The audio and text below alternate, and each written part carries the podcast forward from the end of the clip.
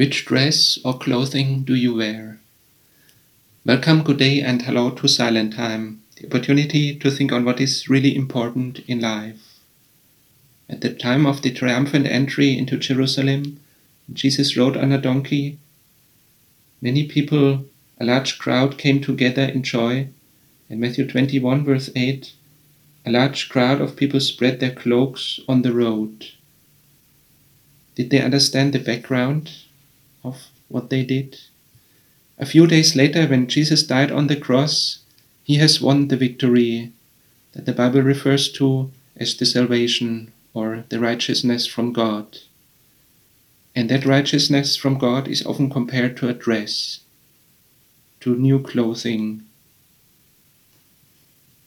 In Isaiah 61, verse 10, I will greatly rejoice in the Lord. My, my joy shall be jo- joyful in my God, for he has clothed me with the garments of salvation. He has covered me with the robe of righteousness.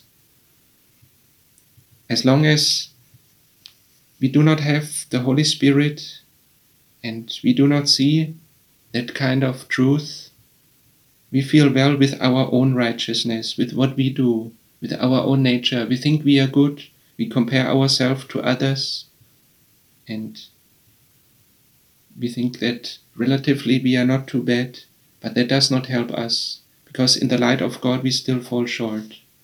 As long as our eyes are not opened we feel well with what we do. But when we understand in the light of God that our own righteousness is like a dirty cloth, it is stained and dirty. So, yes, let's put our own dirty clothes, let's throw them into the dust in front of Jesus. When He comes, let's not trust in ourselves, and He already has come. We are not used to that. Rather, we try to justify ourselves that we think we are not too bad or it is okay, but it is not okay. In the light of God, we all have guilt and shame and wrongdoing and wrong decisions and wasted time. We should not wait until it is too late, that God shows us when our life is over. Let's already now take off that dress of self righteousness and take on the dress of salvation. Jesus already has won the victory. Lord, we thank you that you have won the victory. We praise you.